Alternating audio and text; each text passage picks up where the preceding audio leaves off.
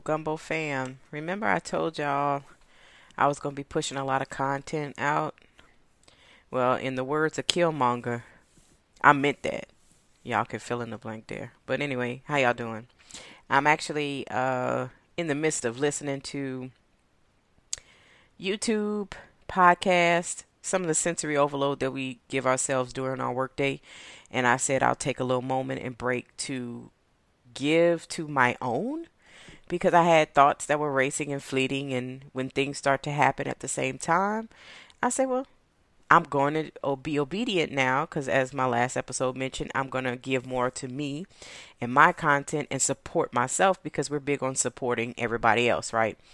Um, I wanted to talk more about relationships today because that's where my mind is, and in the means of support, because the word support has popped in my head this morning, has popped in my head even now listening to uh, what I was listening to before, Jeannie Mai from The Real.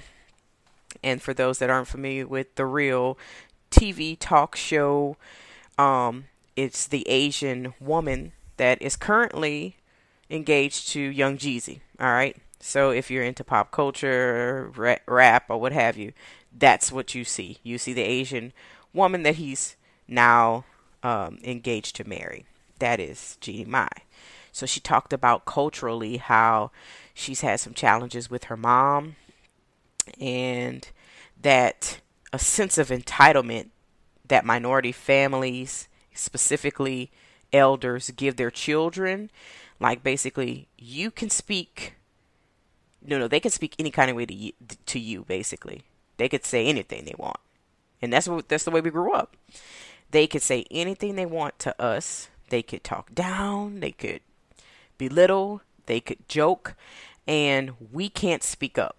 So, counseling world. If I put on my little tier and my hat there, I would definitely say uh, transactional analysis. This is uh, it is a psychological and um, you guys have evidence based practice that, in theory, that there's some ways of communication that shouldn't happen in the workplace, in families, and so whatever, people talking up in such a way where there's an authority figure and there's a child, parent child relationship, you shouldn't speak in that direction. And to me, that's so traditional and outdated and not modernized enough for us to even conceptualize because, to be honest, I'm tired of that. Let's just be clear. Um, a lot of what our families have taught us and a lot of what we've we've learned have been wrong.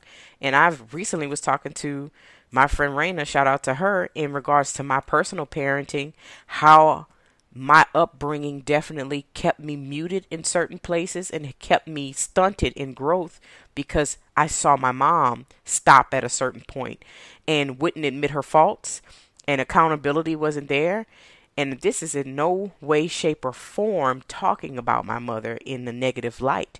It's only, she's only, she was only able to give me what she was able to give me based off of her upbringing and what was given to her. So we can't, this is not to place blame. This is only a growing experience. Perhaps I should have put that at the full front, but I just jump right in it. We just in here now.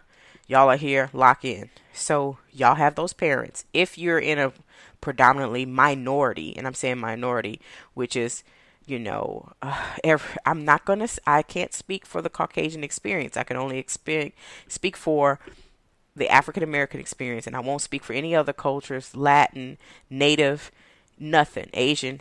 What I will say is from Jeannie Mai's standpoint, with the Asian culture is very strict, and your high respect and regard for elders is the same embraced for African Americans. Has dwindled now with our youth. We can see that it's dwindling, that the elders don't get the respect that sometimes now is deserved and warranted. They don't get it. And it may be because there's a fork in the road that created these two paths that some people want to keep traditional means of parenting and upbringing, and some like, nah, that didn't work for me. I'm traumatized. This is toxic parenting and toxic ways of learning. So let's just put that there. Um, I also want to definitely say that my mom, getting back to her, only could kind of give us what what she got. Okay, let's start there. I can definitely say I am a result and a direct derivative of the fact that she she did not want to give us too much sympathy and she wanted to push where she felt she needed to but that also created an adverse effect of me not accepting failure very well and not wanting to even consider that as a mindset because of course that's setting yourself up for failure. That's speaking ill will of yourself speaking negativity into existence some of which is true. But it was a mindset that again unhealthy. Let me tell you why. Because it puts you in a state of mind that faults aren't meant to be had mistakes can't be made and when you do make them you going to hell. Like basically everything is damned, everything is is the worst thing and it's everything is catastrophic. So when things fall, spill what they say don't cry over spilled milk, you're crying because those things shouldn't happen to you. How dare it? It's a sense of entitlement becomes toxic and it also spills over into other relationships. So not only your upbringing with the parent-child relationship but also your friends so you don't believe that they can make faults, you don't allow them to have grace for mistakes um, and so on and I'm speaking from me because I have have have been very harshly critical of my friends most recently so where I didn't believe that to be myself but my friend even had to um, shout out to Marcy remind me that uh hey you you talk like your mama and she may not have thought it to be an insult, but I internalized it as that because oftentimes it was in a negative sense, in a negative tone where I was speaking from, that I was compared to my mom. Okay. Now, my mom is harsh. She's a very tough woman. And at one point, let's just say back in the day, let's say I'm an 80s baby. Some people may be 90s. So late 80s, early 90s, that strong depiction of a woman was, you know, you don't cry, you don't suck it up, and so on, and that those things that we perpetuate to men have done the same thing to women. And again, toxic. Why are we allowing women not to feel? And also asking men to not do the same. So you don't want a woman to cry in the midst of having a breakdown or meltdown or stressed out. All of which if I embrace this to be rules and I embrace this to be morals for my children and I embrace this to be you know just just things that are now characteristic flaws I'm passing down to my children. So I'm catching it at an age where my kids are still young. They can see me taking accountability that I just mentioned early on.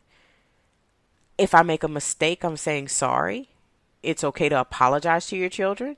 It's also okay to outsource help when you need it. So I have parents, I have friends that are also parents. Okay. I'm they have older children. Shout out to Nadia. She has older children, three older children. They're at different stages in life. She's surpassed what I'm meeting. That back in the day traditional mindset that what stays in your house, kind of like under your roof, you suffer in silence. Because if you can't outsource the help that you need, you're willfully accepting ignorance because you don't know. But you'd rather sit in your dumbfoundness and teach your children that. That if there is a solution to a problem, please don't ask about it because then it'll make you look stupid. That's, again, a false pretense, things that we shouldn't be teaching our children. I just locked and loaded on y'all. I have to take a step. I locked and loaded on y'all because again, I'm coming off of thinking. I already had some issues. Um, I'm trying my best not to switch gears off of this topic because this week was tough for me, and I'm entering a new week with a new mindset, coming straight off of straight out of Miami with a new headspace that has been like, you know what, you need to clean your stuff up, Sagan. You you got a lot of stuff going on that you you thought you grown from, didn't you? Uh huh. So it's been like check mode for me. And I don't like that. Again, I didn't, I thought I knew. I thought I grew. I did. And now I thought I was a rapper because that rhyme. But at the end of the day, y'all, how are we accepting of responsibility, modeling these things for our coworkers? This is everything. So I'm not just talking about if you're not a parent and you're listening to this, well, I don't have no kids. Imagine this spilling over into your relationship with your partner, your friend. um, anybody, coworker, you are a manager of staff. They see, visibly see you flawed. And instead of owning up to those flaws and continuing to grow, learn from them, you decide to embrace them, hide them in the, in that embrace, mask them as something else, as strength instead of vulnerability. So can we clean up our closets real quick? Can we be Eminem for a moment? And can we go and take stuff down and start picking things up and, and throwing things away that don't fit anymore? Can we get rid of those outfits that are that are outdated? Not the vintage ones that look good and you can actually mix and match them with something maybe more modernized. That's not what I'm talking about. Some things may still work in this analogy. Some things in your closet may work but some things you've outgrown, some things you've become slimmer and you can't fit no more, or you become bigger and you've outgrown. Just let it go. So I'm starting to pack a lot of things, unpack, give away, whatever. Just do it, cleaning, do some cleaning up. If I have to make this a short podcast and make this a two part, I will. Because at this point, we're on the road to 100. 100. H U N N I D episodes and I'm I'm just I'm not even halfway there. So I I said I was going to take that commitment. If you didn't listen to the last podcast, shame on you. But that's fine because you're here now and and we're we're here to talk about it, but KevOnStage basically was like, "Are you willing to, you know, support and invest in a dream that you that might be far fetched to some, may not be consumed by anybody for a while, and and you got to watch it grow. Are you okay to be patient? Are you okay to wait? I, I've said yes, and we'll see how crazy I am later. But at this point, switching gears from me unloading on y'all, can I unload another one? Okay, you say yeah, I say yeah. So, okay, here we go. That was parenting, right? That was upbringing. That's just a little snippet because I know I'm going to go further into this as my mind continues to tick and turn. And I'm giving y'all thoughts as they as I think them, I guess.